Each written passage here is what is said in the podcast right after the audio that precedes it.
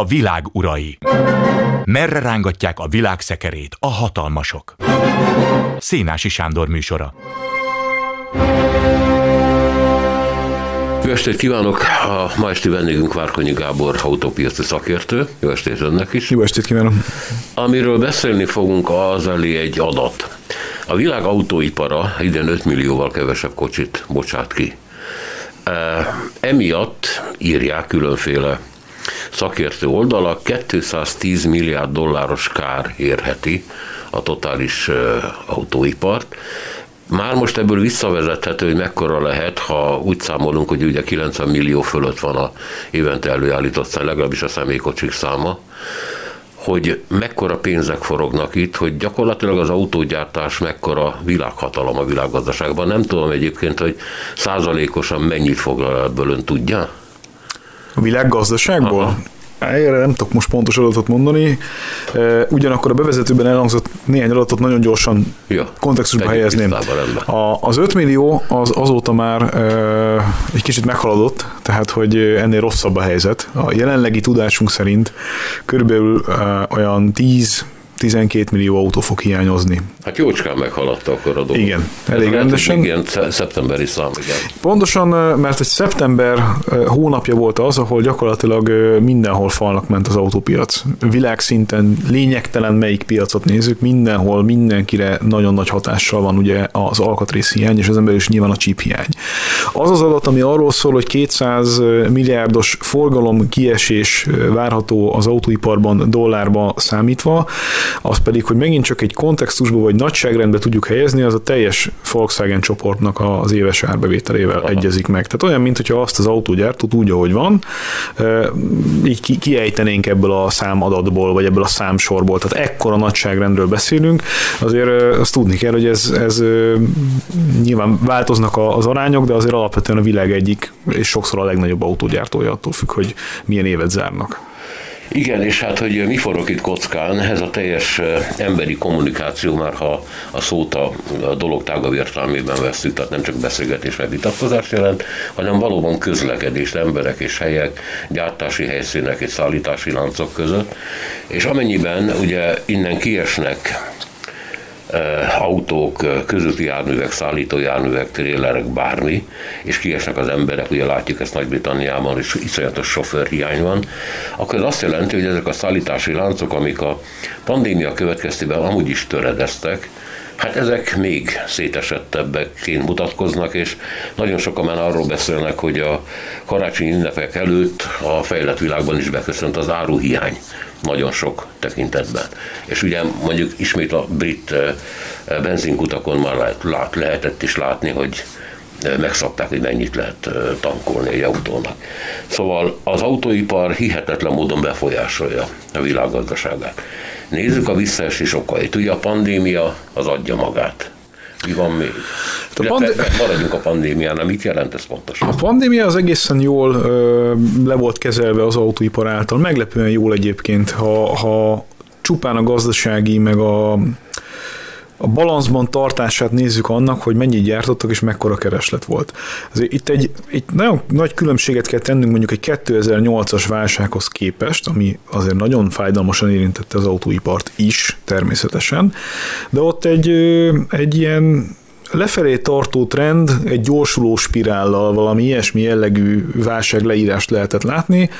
A termelés folyt, a vásárlók viszont elmaradtak.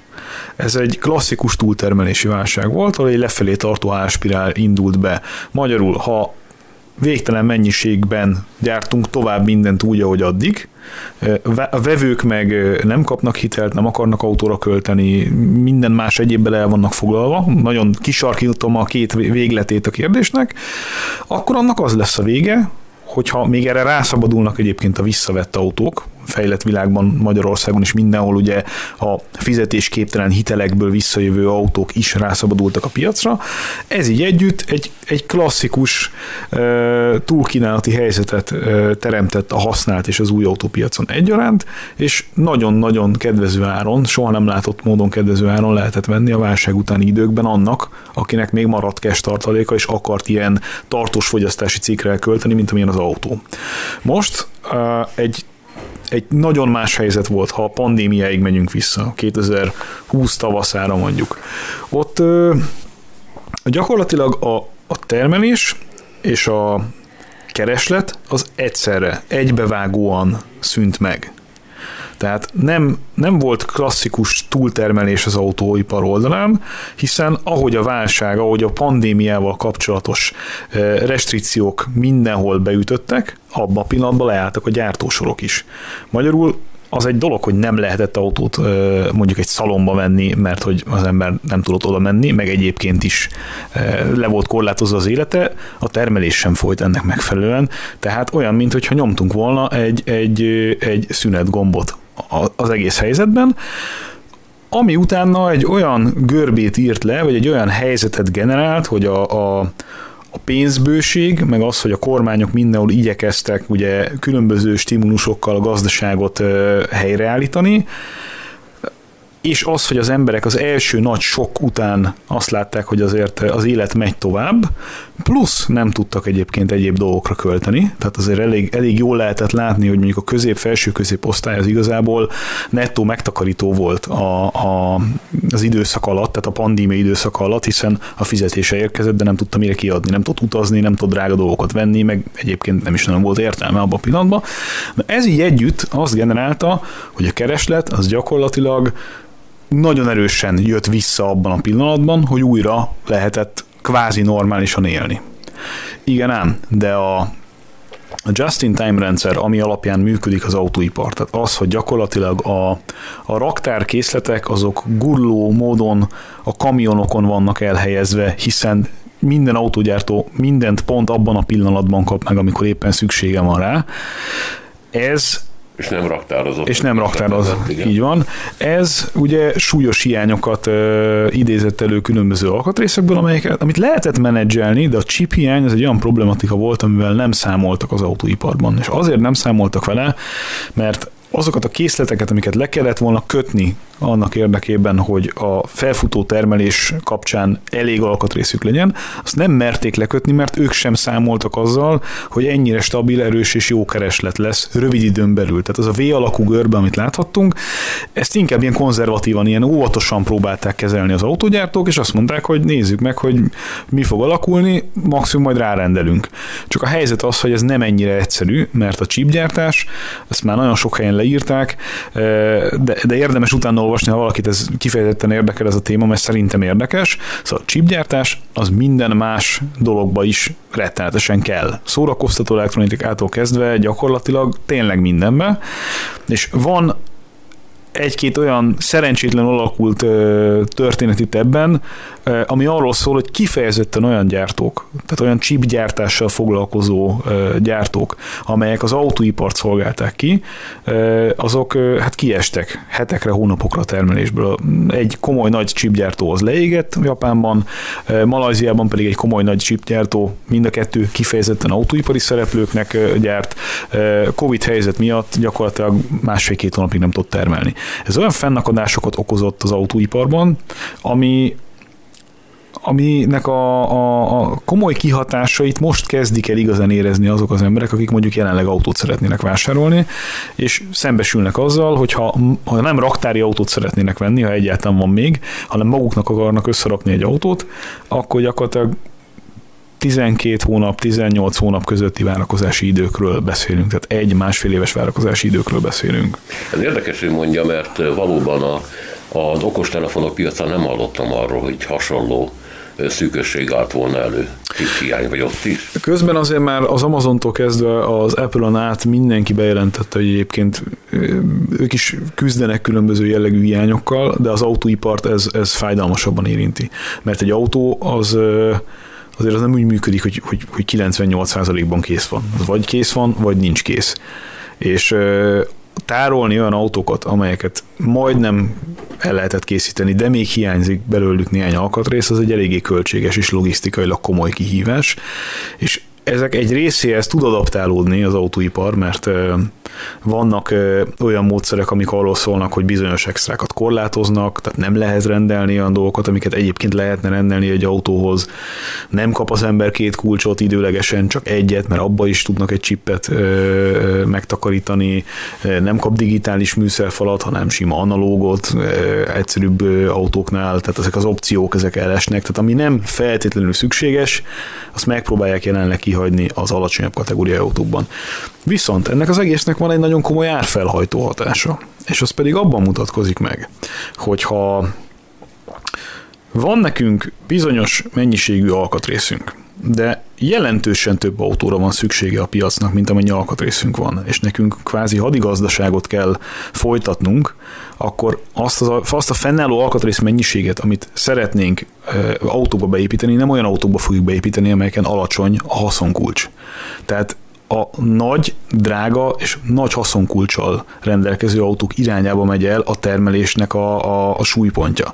És ezt tökéletesen jelzi az, hogy itt a negy, most volt ugye a negyedéves jelentési szezon nagy autógyártóknál, kvázi azt lehet mondani, hogy minden nehézség ellenére a, a komoly autógyártók zöme rekord nyereséget és rekord ebid marzsot tud jelenteni. Kevesebb eladott autószal. Kevesebb eladott autóval, aminek egyszerűen az az oka, hogy egy évtizedek óta tartó túltermelési helyzetet láttunk az autóiparban, ahol a kereskedelmi oldal egyenlítette ki a túltermelési válság okozta problémát azzal, hogy kreatív módokon piacra szorította autókat. Tehát egy klasszikus árversenyt láthattunk. Van X vevőnk, és van X plusz 10% legyártott autónk. Mit csinálunk ezzel?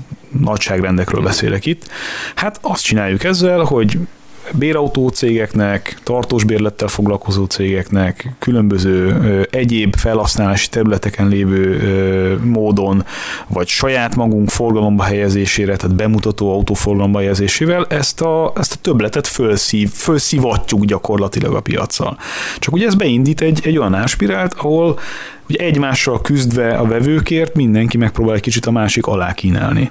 Ez volt a kvantitatív elképzelés. Tehát, hogy egészen eddig az volt az, e- a, a, a, a stratégia nagy autógyártóknál, hogy szerezzünk piaci részesedést, minél magasabbat, akár a marzs, tehát a, a haszonkulcsunk kárára is, növekedjünk, növekedjünk, tudjuk bemutatni a tőzsdének azt, hogy még még több eredményt, még nagyobb szeretet tudunk kihozni a tortából.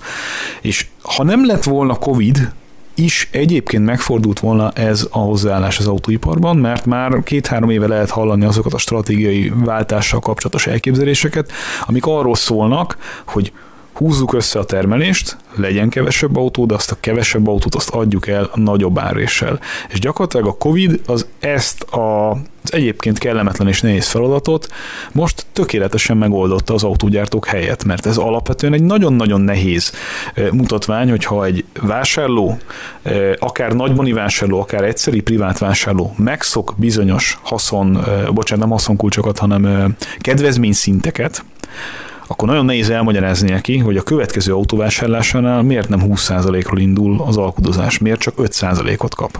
Most viszont ugye erre megvan a, megvan a magyarázat. Nincs elég autó, örülj neki, hogy autót kapsz, kedves vásárló, egyébként meg 5% kedvezményt adunk maximum, és így is várj egy évet.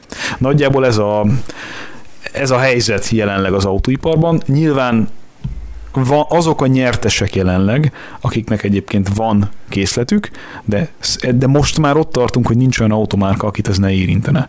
Tehát, de azt akartam kérdezni, hogy ez azt jelenti, hogy a olcsóbb, mondjuk középkategóriás autókat vásárló közösség rosszul járt?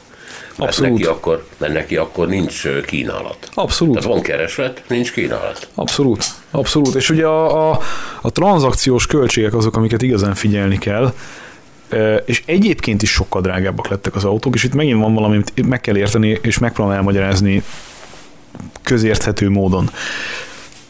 A technológiai váltás, tehát az, hogy mondjuk a belső égésű motoros autógyártás irányából elindultunk mondjuk az elektrifikáció irányába, autógyártónként több 10 milliárd eurónyi beruházást igényel. Ez eleve rettenetesen komoly árfelhajtó hatást jelent. A az egyéb technikai megkötések, akár az Európai Unió részéről, akár egyébként más nagy piacok részéről, de főleg az EU részéről, megint csak komoly megterelést jelentenek, hiszen egy csomó olyan dolgot kell beépíteni az autókba, például alkoholszonda, rövidesen, akkor olyan kommunikációs képességgel kell felruházni az autókat, hogy mondjuk valós adatokat tudjon az EU felé fogyasztási szinten közölni, ugye egy csomó vezetéstechnikai rendszer, ami kötelezővé válik. Ezeknek egy része ugye tényleg sokkal biztonságosabbá teszi az autózást, de ezek mind olyan dolgok, amik 20-30 milliós autókban nem tételek szinte százalékosan sem. De olyan autóknál, amelyeket eddig 4-5 millió forintért lehetett venni, bizony nagyon komoly árfelhajtó tényezők. Tehát technológiailag is, és egyébként az elszabaduló nyersanyagárak miatt is rettenetesen drágulnak az autók, főként a kisebb autók. És ezeken egyébként is nagyon nehezen lehetett pénzt keresni, és ugye azt látjuk, hogy ahogy az előbb beszéltünk is erről, inkább a nagyobb autók irányába megy az egész történet. Tehát van egyszer egy teljesen egyszerűen látható lista emelkedés. De ez karöltve azzal, hogy nem 10 meg 20 százalékokról beszélünk kedvezmények szintjén, hanem néhány százalékról, ha egyáltalán van, ez a valós drágulást, tehát a valós tranzakciós költséget még sokkal magasabbra teszi. E, van még egy dolog, említette a nyersanyagokat, és, e, de nem, még a chiphez. E, hogy lehet az, hogy, mert a szavaiból ez derült ki, hogyha egy-két nagy gyár leáll, akkor beüt a pánik. Ez azt jelenti, hogy a chipgyártás a világnak egy annyira pici részén koncentrálódik, hogyha ott baj van, mondjuk jön a, a, a Covid, és akkor hazaküldik a munkásokat, akkor ezt a világ szívja meg. Ez az autógyártásban sajnos az elmúlt évtizedekben alapvetően így alakult ki, hogy nagyon sok olyan ellátási láncbeli rizikófaktor van, amit nyilván próbálnak kezelni autógyárak, de alapvetően arra a, a, arra a szintű problémára, amit az elmúlt években láthattunk, arra senki nem volt felkészülve. Elmúlt évek, tehát elmúlt hónapokban inkább így mondom, tehát ami a pandémia óta történt, hogy ilyen méretű krach üssön be mindenhol egyszerre, erre nincsen kitalálva egy ilyen rendszer. Tehát mondok egy egyszerű példát, a General Motorsnak a gyáraiban nem tudtak autókat ö, végszerelni, vagy hát átadás előtt vártak autók arra, hogy megjönnek az alkatrészek, mert volt olyan ö, kellemetlen ö, döntés, vagy kellemetlen hozadékkal járó döntés a GM részéről, hogy egyetlen egy darab ö, beszállítóval gyártattak napellenzőket az egész világon, és az történetesen egy kínai gyár volt, és nem jöttek meg a napellenzők. Egy ilyen kvázi röhelyes példán keresztül meg tudom mutatni azt, hogy, hogy itt micsoda akadások vannak. És ez az ellátási lánc, és ez a beszerzési lánc ebben a formában így valószínűleg nem fog velünk élni. Tehát biztosan jelentős változások lesznek a világ autóiparában a, az ebből levont tanulságokból, ez az egyik. A másik, hogy a, elektromos autózás irányába történő elmozdulás az azért jelentős munkahely vesztésekkel fog járni. Ezt kár tagadni, ezzel szembe kell nézni ezzel a kérdéssel.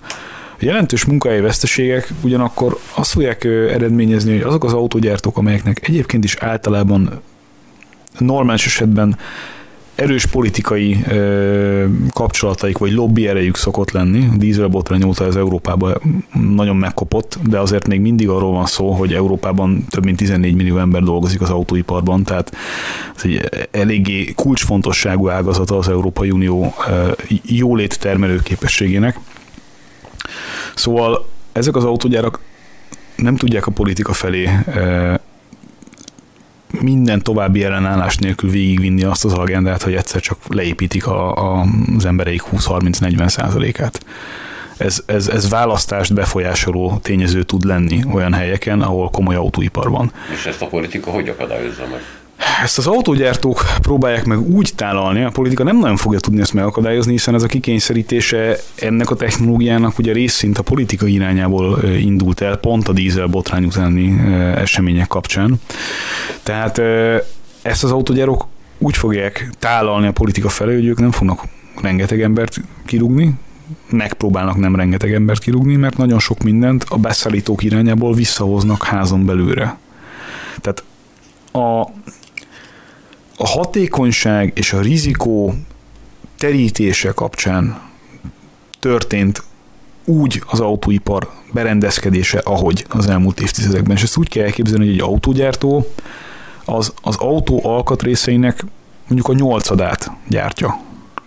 Tehát az, amire azt mondom, hogy ez egy Volkswagen, vagy egy BMW, vagy egy Kia, vagy egy Opel, vagy egy bármi más, amit én, mint vásárló identifikálok valamivel, azt nem úgy kell elképzelni, hogy ez egy száz százalékban a márka által gyártott valami, hanem az alkatrészek nyolcadát, kilencedét gyártja egy konkrét autógyártó, és egy autógyártó feladata az alapvetően a márkaérték ápolása, a marketing, a design, a piaci pozicionálás, a fejlesztések koordinációja, és az, hogy, hogy a politika meg a szabályozói rendszereknek meg tudjanak felelni. Nagyon egyszerűen erről van szó, és azt, hogy, hogy ezt az egész bevásárlás, fejlesztés, gyártás és kereskedelem ágat, ami rendkívül komplex, ezt úgy tudják kezelni, hogy hatékony legyen ez az egész rendszer, és iszonyatos energiák és erő és pénz és emberanyag megmozgatásával a végén keressenek mondjuk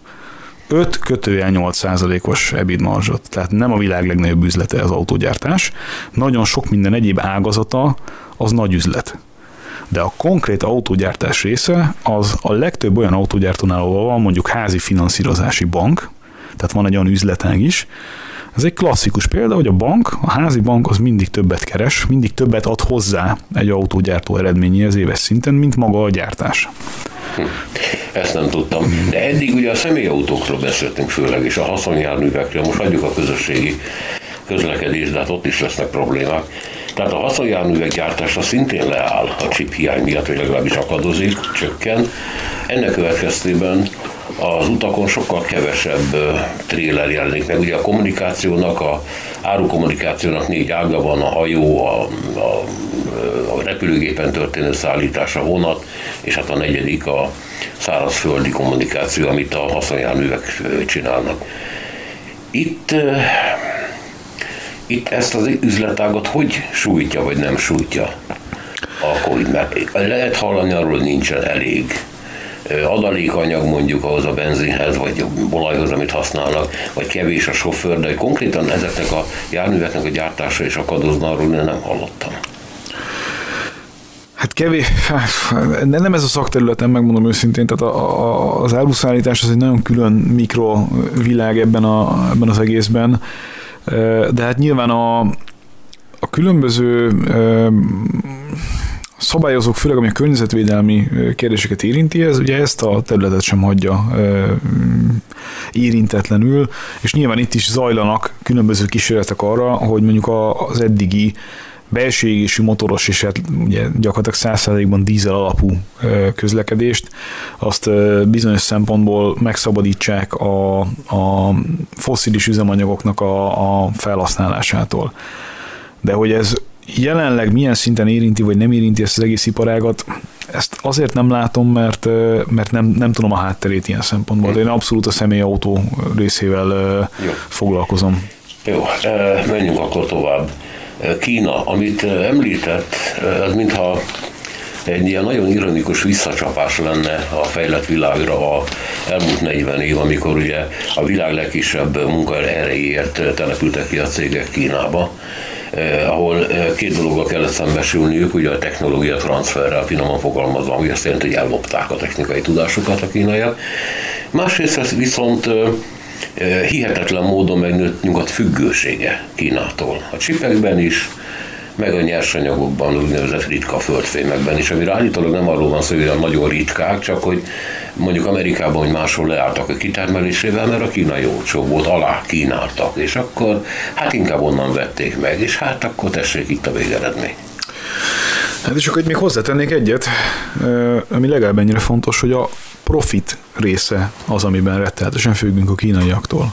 És akkor végigvehetjük itt ezeket a faktorokat. Ugye a kínai autópiac már nagyon régen a világ legnagyobb autópiaca, ezt messze a legnagyobb, tehát Észak-Amerika és Európa lassan együtt van ott, ahol Kína egy magában van. Még nem tartunk itt, de azért közelítünk nagyjából ezekhez az arányokhoz. A, a kínai a kínai személygépjárműpiac egy rettenetesen érdekes piac, főleg szabályozói oldalon, egy végtelen, még mindig végtelen lehetőségeket magában rejtő piac, ami gyakorlatilag csak fölfelé megy. Nyilván vannak meg torpangatások, főleg az elmúlt időszakban, tehát itt általában kétszemjegyű százalékos arányban szokott évről évre növekedni a kínai autópiac, és még egyszer mondom, főleg az európai és főleg a prémium autógyártóknál a kínai autópiac adja a a nyerességüknek a nagyon döntő többségét, nem az európai vagy az észak-amerikai piac. Az is fontos, természetesen, de a kínai autópiac az még fontosabb.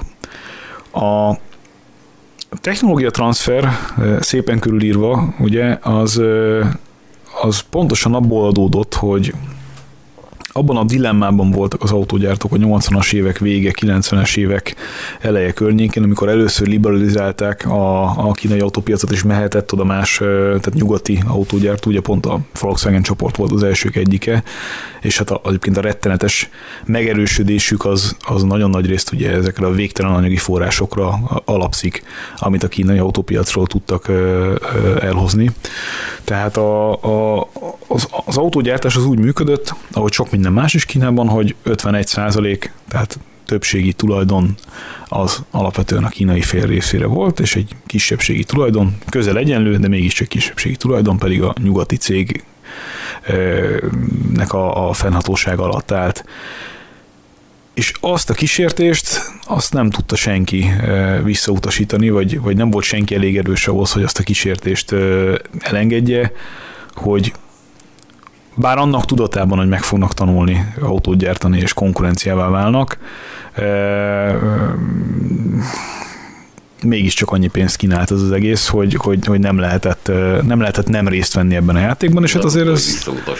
az ajánlata, igen. Ez egy 30 évig nagyon-nagyon jól működött ez a történet. Ugye most már beállt egy jelentős paradigmaváltás és azt hiszem, hogy itt van az a pillanat, amikor igazán el kell kezdeni félni nyugat-európai, vagy nyugati szempontból. Ugyanis eltörölték ezt a, ezt a kitételt. Tehát most már bárki csinálhat 100%-os autógyárat, ami én azt gondolom, hogy lefordítva annyit jelent, hogy nincs már mit tanulni. Tehát már tudják, hogy mit kell és hogy kell csinálni, és látszik is, hogy elkezdik az offenzívát. Azt érdemes tudni, hogy a, a kínai autópiacon a nyugatiak eh, aránya az nagyon, viszonylag sokáig stabil volt, tehát nagyon, nagyon nagy arányban uralták a kínai autópiacot, de az elmúlt időszakban elkezdődött egy gyorsuló kiszorítása a nyugatiaknak. Én azt jelenti, hogy ki fogják őket szorítani vagy meg fogják szüntetni annak a lehetőségét, hogy ott autót gyártsanak, hiszen rengeteg kínaiak is munkahelyet adnak ezek az autógyárak, és hát azért mégiscsak valami fajta technológiai impulzus most is eh, keletkezik onnan. De le akarják fölözni a saját piacokat is. Tehát nem akarják a kínaiak azt hosszú távon, hogy a nyugatiak vigyék ki onnan a profitot ilyen értelemben, hanem saját autógyártókat akarnak, amelyek közül, tehát a világ tíz legnagyobb autógyártója közül már nem egy, nem kettő kínai. Innen Európából, meg főleg Kelet-Európából az kicsit kevésbé látszik, de hát a kínai hát, autógyártók... Az egyetlen márkát sem tudok mondani, amely kínai. Pedig van bőven. Aha, elhiszem, csak ide nem jutottak el. Igen, csak hát ők az otthoni piacon csinálnak olyan darabszámokat adott esetben, amelyek, amelyek szédítőek, meg hát ugye komoly autógyárakban van európaiak közül is tulajdonrészük, tehát mondjuk a, a Volvo nem véletlenül került a kínaiak kezébe több mint tíz évvel ezelőtt. Hát a technológiai tudást tették meg, nyilvánvaló módon. Így van, de most már ezen a részén érdekes módon túl vannak. De úgy nem, ugye nem erről van szó, mint a India esetében, ahol gyártottak egy ilyen hazai trabantot, és akkor ezzel az alsó középosztály igényeit kiszolgálták. Magyarán az, Ami nem volt egy siker egyébként, ezt tegyük hozzá. Tehát az egy hatalmas bukás volt Persze. a Tata Nano. Szóval, Tata, ugye? Tata Nano, igen, ez igen. volt a neve. Uh, szóval el lehet mondani, hogy a kínai autók, amikről egyet sem tudok megmondani a nevét, azok versenyképesek mondjuk az audi vagy a BMW-vel? Hát nem, hogy versenyképesek, hanem az a, az a helyzet, hogy elektromobilitás terén a kínaiak ugye ugyanonnan indultak. Tehát amikor mi leépítjük a saját technológiai előnyünket egy bizonyos technika kapcsán, akkor magunkra húzzuk a konkurenciát nagyon gyorsan. Tehát lehet szép lelküsködni annak kapcsán, hogy most jó dolog-e vagy nem jó dolog-e, mondjuk foszilis alapú üzemanyagokat belségési motoros autókkal elégetni, de ez egy teljesen más kérdés, hogy, hogy ha nagyon hirtelen, nagyon gyorsan és nagyon kevés időt hagyva kényszerítjük rá az autógyárainkat arra, hogy villanyban versenyképesek legyenek, akkor ennek két kimenetele lehet. Az egyik kimenetel az a szerencsés kimenetel, hogy ha a világ ebbe az irányba transformálódik, akkor nem fogunk lemaradni. Én azt gondolom, hogy a piac ezt jobban tudja szabályozni, mint a, mint a politika. A másik kimenetele viszont az lehet, hogy egy olyan pályáról, ahol mi uralunk mindent, átterüljük a versenyt egy olyan pályára, ahol ugyanannyira ö, kezdő kvázi mindenki, sőt, a kínaiak talán kicsit kevésbé kezdők is, mert ott a villanyautózással kapcsolatos kompetenciák azért már egy ideje megvannak, és pont most zajlik egyébként a, a kínai kommunista párt által kitalált és véghez vitt konszolidációs folyamata a kínai autógyártásnak. Tehát nagyon sok versenyképtelen vagy, vagy kizárólagosan a, az állami ösztönzőkre létrejött autógyárat, mert ugye ott is bőkezően támogatták az elektromobilitást, és ez nagyon sokszor előhívott olyan gyárakat, amelyek egyébként versenyképtelen termékeket csinálnak, csak jó pénzt keresnek azzal, hogy az állam ugye ezeket dotálja. Tehát ezeket szépen ki, ki ö, ejtik a rendszerből, és három-négy komoly, globális játékost akarnak létrehozni, és azt kell mondjam, hogy, hogy a, a konnektivitásban, az önvezetéssel kapcsolatos szoftverekben, a, az egyéb digitális kérdésekben alapvetően szemmagasságban vannak a, a, a régi világ autógyártóival. Ráadásul ott egy tényleg nagyon-nagyon más piac, meg más körülmények vannak. A kínai autópark átlag életkora nincs 5 év. Ez egy döbbenetes szám. És nincs olyan, hogy használt autópiac gyakorlatilag. Ez egy szinte nem létező fogalom. Meg fog majd történni az is, hogy ezzel is foglalkozzanak, de jelenleg ez egy gyerekcipőben járó történet. Viszont a vásárlók olyat nem fogadnak el egy autótól, akár egy hazaitól, akár egy nyugati autótól, hogy mondjuk a, az okos telefon sebességénél lassabb módon tud például reagálni mondjuk érintőképernyős parancsokra. Tehát lefagyó, vagy lassú, vagy nehezen kezelhető szoftverek, azok kizáró okok piaci siker tekintetében egy-egy autónál.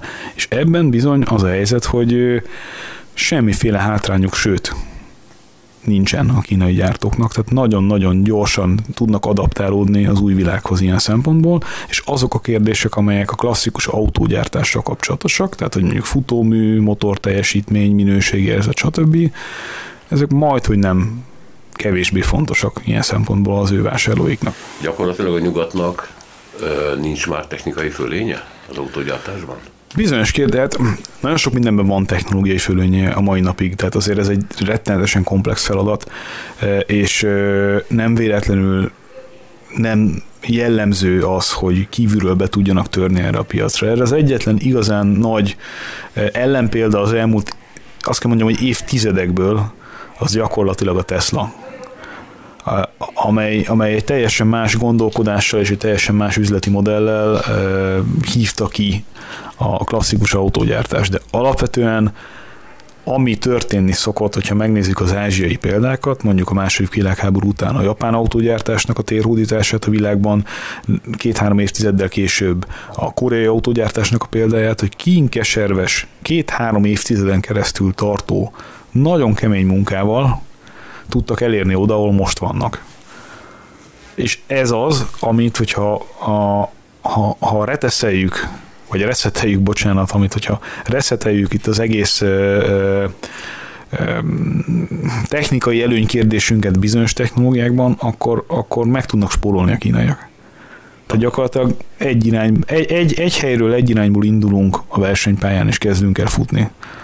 És már csak attól függ, hogy mondjuk a, az amerikai vámtörvények, vagy az Unió amelyik ugye készült Kínával egy nagy megállapodásra, nem tudom, hogy az autó export, import mennyire volt benne, de hát a nagy német autógyárak igencsak érdekeltek még mindig Kínában.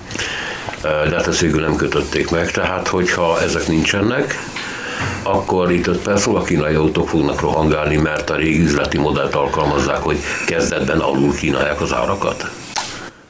Én attól kevésbé félek, hogy, hogy Európát elöntik a, a hagyományos értelembe vett ö, ö, nagy autógyártók termékei, csak ezúttal éppen kínai emblémával. Ez nem, nem ez az igazán fájdalmas vagy félelmetesebben. Sokkal nagyobb gondot okoz az, hogy akkumulátor technológiában, bizonyos nyersanyagokban, bizonyos beszállítók kapcsán megkerülhetetlenné váltak a kínaiak. Tehát fölvásároltak rengeteg olyan különleges technológiával és egyedi technológiával rendelkező európai KKV-t, amelyek, amelyek nélkül nem működik az autógyártás. Tehát gyakorlatilag a, a hátsó kapunk keresztül bejöttek, és, és elkezdtek hódítani. De Te... mi egy perc múlva leáll az európai autógyártás, mert kínai kezekben vannak. Nem áll le, csak hát a, nem, nem, nem, nem, nem, ez nem feltétlenül egy ellenséges felvásárlást, ezt nem úgy kell képzelni, hogy most ők jönnek és leállítanak minket, hanem úgy kell képzelni, hogy az a pénz, amit eddig mondjuk egy, egy észak-olasz gépgyártással foglalkozó cég eh, Olaszországban eh, olasz munkahelyekkel és mondjuk olasz eh, adózással hozzátett az európai eh, jóléthez, annak egy része elvándorol kínai kézbe, meg annak a tőkének egy része elvándorol kínai kézbe. Nem, nem, hogy mondjam, ne értsük félre egymást, nem az a probléma, hogy Kína megjelenik technológiai tudással, meg árukkal, más, másokkal, és egy piacon a piac dönts el, hogy megveszi ezt, vagy nem. Persze. Nem ez a probléma. Az a probléma, hogy az a kínai termelő, amelyik az árut hozza, az gyakorlatilag a, az állam, illetve ezen túlmenően a kínai kommunista pártnak egy függvénye, és ez egy hatalmi politikai kérdés, ezeknek a nagy új kínai cégeknek a kiépítése, hasznosítása, az adatok begyűjtése rajtukon keresztül. Tehát ez egy világpolitikai hatalmi kérdés, hogy Kína hogy van jelen a világban. Szerintem minden az a nap végén, és éppen ezért nem mindegy, hogy kivel és milyen mértékben üzletelünk, és kivel és milyen mértékben tesszük ki magunkat függőségi viszonyoknak. Hát természetesen, hogyha ők jobb terméket kínálnak, olcsóbban, akkor mérettessenek meg a piacon. Tehát én amellett semmiképpen se érvelnék, hogy mondjuk zárjunk ki bizonyos akármilyen cégeket, akármelyik piacról, hogyha megfelelnek. Pár európai ország megteszi, lásd Nagy-Britannia, ugye a 5G esetében kizár kínaival. Igen, de, de én ez, igen, hogy mondjam... Nem, nem szeretném ezt értem. Hát szerintem ezt például, hogy ez, nem ez a szakterületem megint csak, de mondjuk az 5G kapcsán az, hogy a saját ilyen jellegű kapacitásainkat leépítettük, az, az ne Kínának a problémája legyen, az a mi európai döntéseink kellemetlen mellékhatásai és az ebből levont konzekvenciák kellene, hogy, hogy, hogy a végén, hogy mondjam, értelmesebb irányba menjünk. És pontosan az a probléma egyébként azzal, amit látok az európai autóipar kapcsán. Az, hogy mi az európai autógyártást minimum negatív megkülönböztetésben részesítjük mostanában még mindig a dízel botrány kapcsán, tehát hogy, hogy most nagyon egy lapra teszünk föl mindent, és mindenképpen csak egy technológiát akarunk pártolni, ez nem biztos, hogy célra vezető lesz világpiaci szinten. Értem a szándékot mögötte, még csak azt se kérdőjelezem meg, hogy ez feltétlenül egy rossz szándék, vagy, vagy szóval semmi, nem, nem, nem kell feltétlenül ilyen rossz kontextusba helyezni ezt a kérdést, csak én szikla szilárdan hiszek abban, hogy a technológia semlegesség elve, az egy célra vezetőbb dolog a nap végén, mint amikor előírjuk azt, hogy már pedig X, Y vagy Z irányba kell menni az autógyártásnak. Egyszerűen máshogyan megfogalmazva, mi előbb jelöljük ki jelenleg azt, hogy hogyan kéne elérni valamit, ahelyett, hogy azt jelölnénk ki, hogy mit szeretnénk elérni. Hát igen, ezt röviden úgy is meg lehet fogalmazni, hogy lehet persze félni Kínától, mert kifogásolni a növekedés és erejének megnagyobbodását a világban, tehát tetszett volna fejlettenek lenni, tetszett volna megküzdeni vele, meg hát valóban itt megjelent egy olyan világhatalom, ami akkor is ott van, hogy ez nekünk nem tetszik. Persze, ezzel együtt én azt gondolom, hogy Kína nem egy ártatlan világpiaci szereplő. Egy percig nem gondolnám. Itt van mondjuk ez megint egy rossz indulatú kérdés lesz, bocsásson Itt van a ritka földfémek eset, amiben szintén, mint említettük már Kína Kína, Kínától függ a világ nagyon sok tekintetben, addig, amíg nem nyitják újra máshol a bányákat. Elképzelhető-e, hogy Kína ezeket a hiányokat úgy kezeli, mint Oroszország a gázt, amelyik minden esküdözés ellenére természetesen politikai fegyvernek használja. Most a legutóbbi két esetben ugye Ukrajnától vonta meg a tranzit lehetőséget, meg Lengyelországa szemben állította le, minden indok nélkül, illetve az indok semmiképpen nem gazdasági, nem piaci. Jó.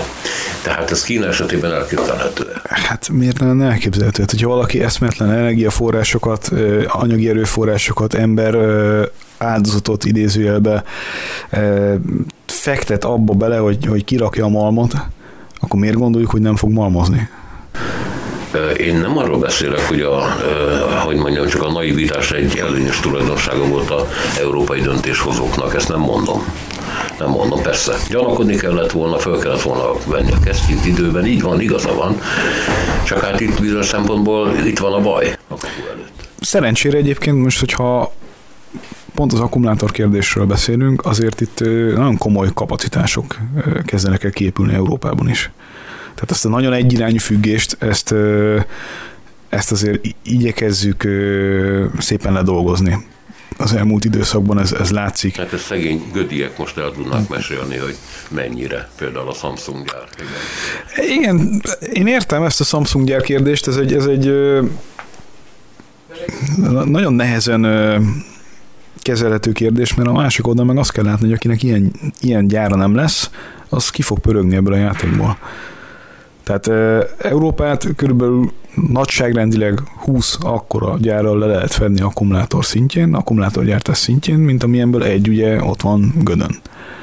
E, hogyha összeszámoljuk, hogy hány tagállam van, meg belevesszük a képletbe azt, hogy a nagyok azok valószínűleg nem egyel fognak rendelkezni, akkor a a vége a képletnek az, hogy a zene egyszer csak eláll, és egy páran állva maradnak.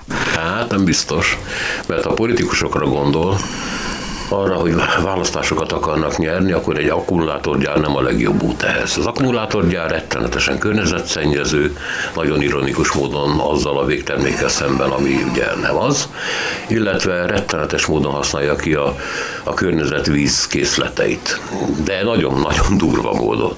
Úgyhogy én szerintem azt, hogy a Samsung idejött, abban az is benne van, hogy egyes nyugati országokban nem nagyon mehet. Hát, ö, bocsánat, de ezzel most én vitatkoznék. Németország, Svédország, Hollandia és Franciaország a három nagy, a négy nagy nyugati ö, akkumulátor nagyhatalom, és emellett van Magyarország és Lengyelország, és e között nem nagyon van semmi akkumulátor szintjén, akkumulátor gyártás szintjén. Nagy nehezen óriási hisztikárán az olaszok kilobiztak még egyet maguknak. Egyet. Nálunk meg lesz minimum kettő. Tehát ez nem ez, hogy az akkumulátorgyártás mennyire káros vagy nem káros, biztosan káros, de hát ezt az utat választottuk.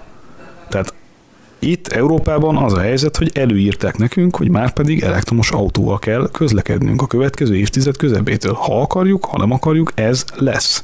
Már ezek a váltók át vannak állítva. Már innen nincsen visszaút.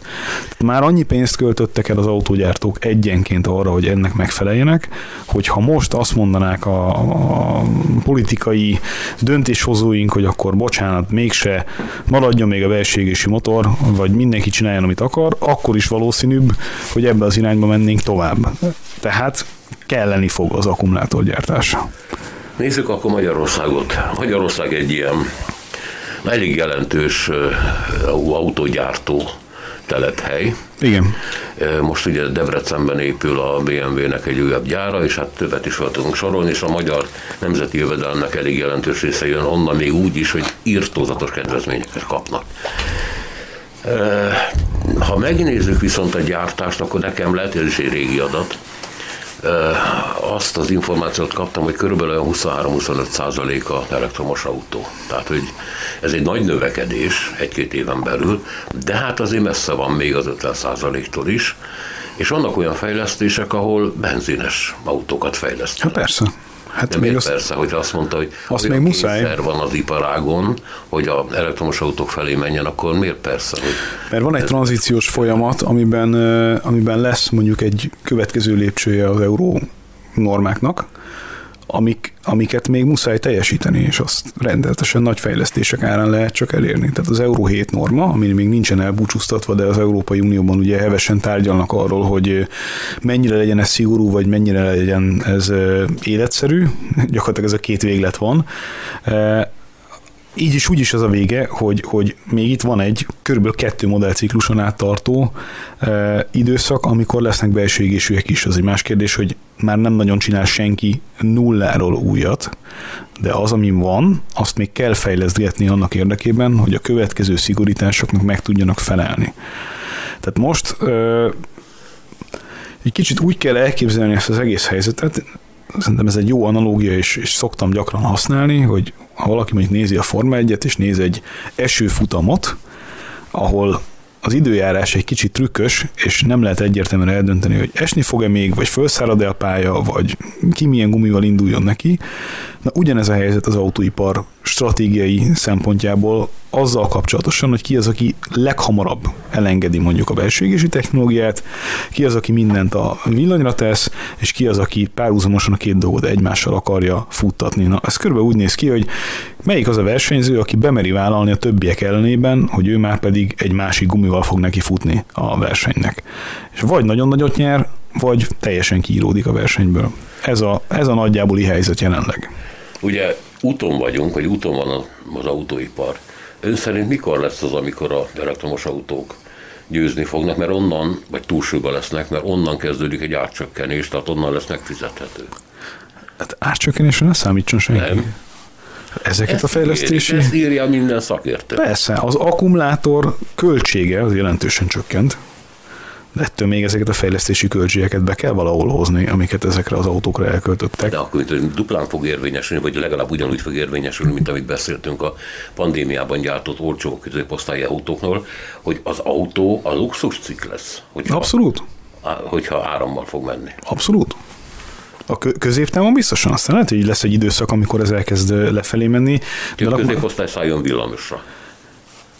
Hát ha azt látjuk, hogy milyen árazással terveznek a nagy autógyártók elektromos autókat a következő időszakban, tehát attól mindenki búcsúzzon el gondolatba, hogy 4-5-6 millió forintos új autók lesznek átszámítva. Tehát ilyen nem lesz.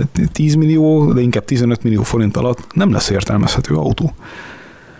Tehát nyilván most nézhetünk kis autókat, meg, meg, meg egyéb példákat, de azért az a helyzet, hogy, hogy két-három évvel ezelőtt egy középkategóriás mondjuk egy ilyen passzát méretű és jellegű autót, azért újonnan egy normális, szolid kedvezménnyel 8 millió forintért simán haza lehetett vinni egy ilyen típusú és jellegű autót. Most meg ott tartunk, hogy egy 300 kilométeres hatótávú elektromos autó, ami méretében és jellegében hasonlatos, az körülbelül a duplájába kerül. Ha a valós árát nézzük a kérdésnek. Hát érdekes társadalmi hatásai lesznek ennek. Igen. Előregedő autópark lesz a végeredménye. Tehát ezzel az a... Változások és dű. Ezzel az lesz az alapvető probléma, hogy, hogy egyik irányból ugye csökken az a társadalmi réteg, aki az autóipar kapcsán egyébként jól fizető állásokban tudott elhelyezkedni, tehát lesz egy vásárlóerőcsökkenés, lesz egy drasztikus drágulás összességében, és középtávon azt tudom elképzelni, hogy ez egy új egyensúlyi helyzetbe fog állni, ahol, ahol uh, nyilvánvalóan alacsonyabb, de ez középtávon mondom, alacsonyabb árakon lehet majd újra akár elektromos autókat is venni, de itt a következő 10-15 évben nagyon félő az, hogy, hogy jelentős átlag életkor növekedést fogunk látni az autóparkban, mert hogy egyszerűen ezt a tranzíciós folyamatot, ezt félelemmel és bizonytalansággal nézik a vásárlók, és mert ugye nem tudják, hogy, hogy mikor és mire érdemes még pénzt költeni, vagy már pénzt költeni, és itt a világos szabályok, meg a világos ösztönzők, vagy az ösztönzők kivonásáról szóló világos nyilatkozatok, azok, amik valami fajta tervezhetőséget tudnának belevinni ebbe a rendszerbe. Tehát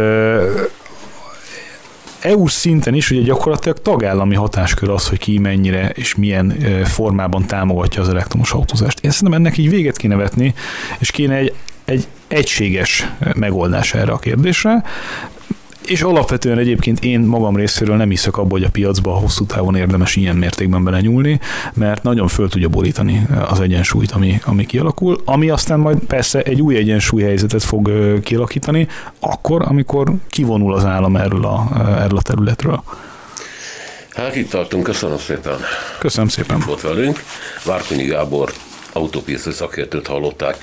A műsort Selmeci János szerkesztette, a műsorvezető Szénási Sándor volt. Köszönjük a figyelmüket, és amíg tehetik, jó autózást!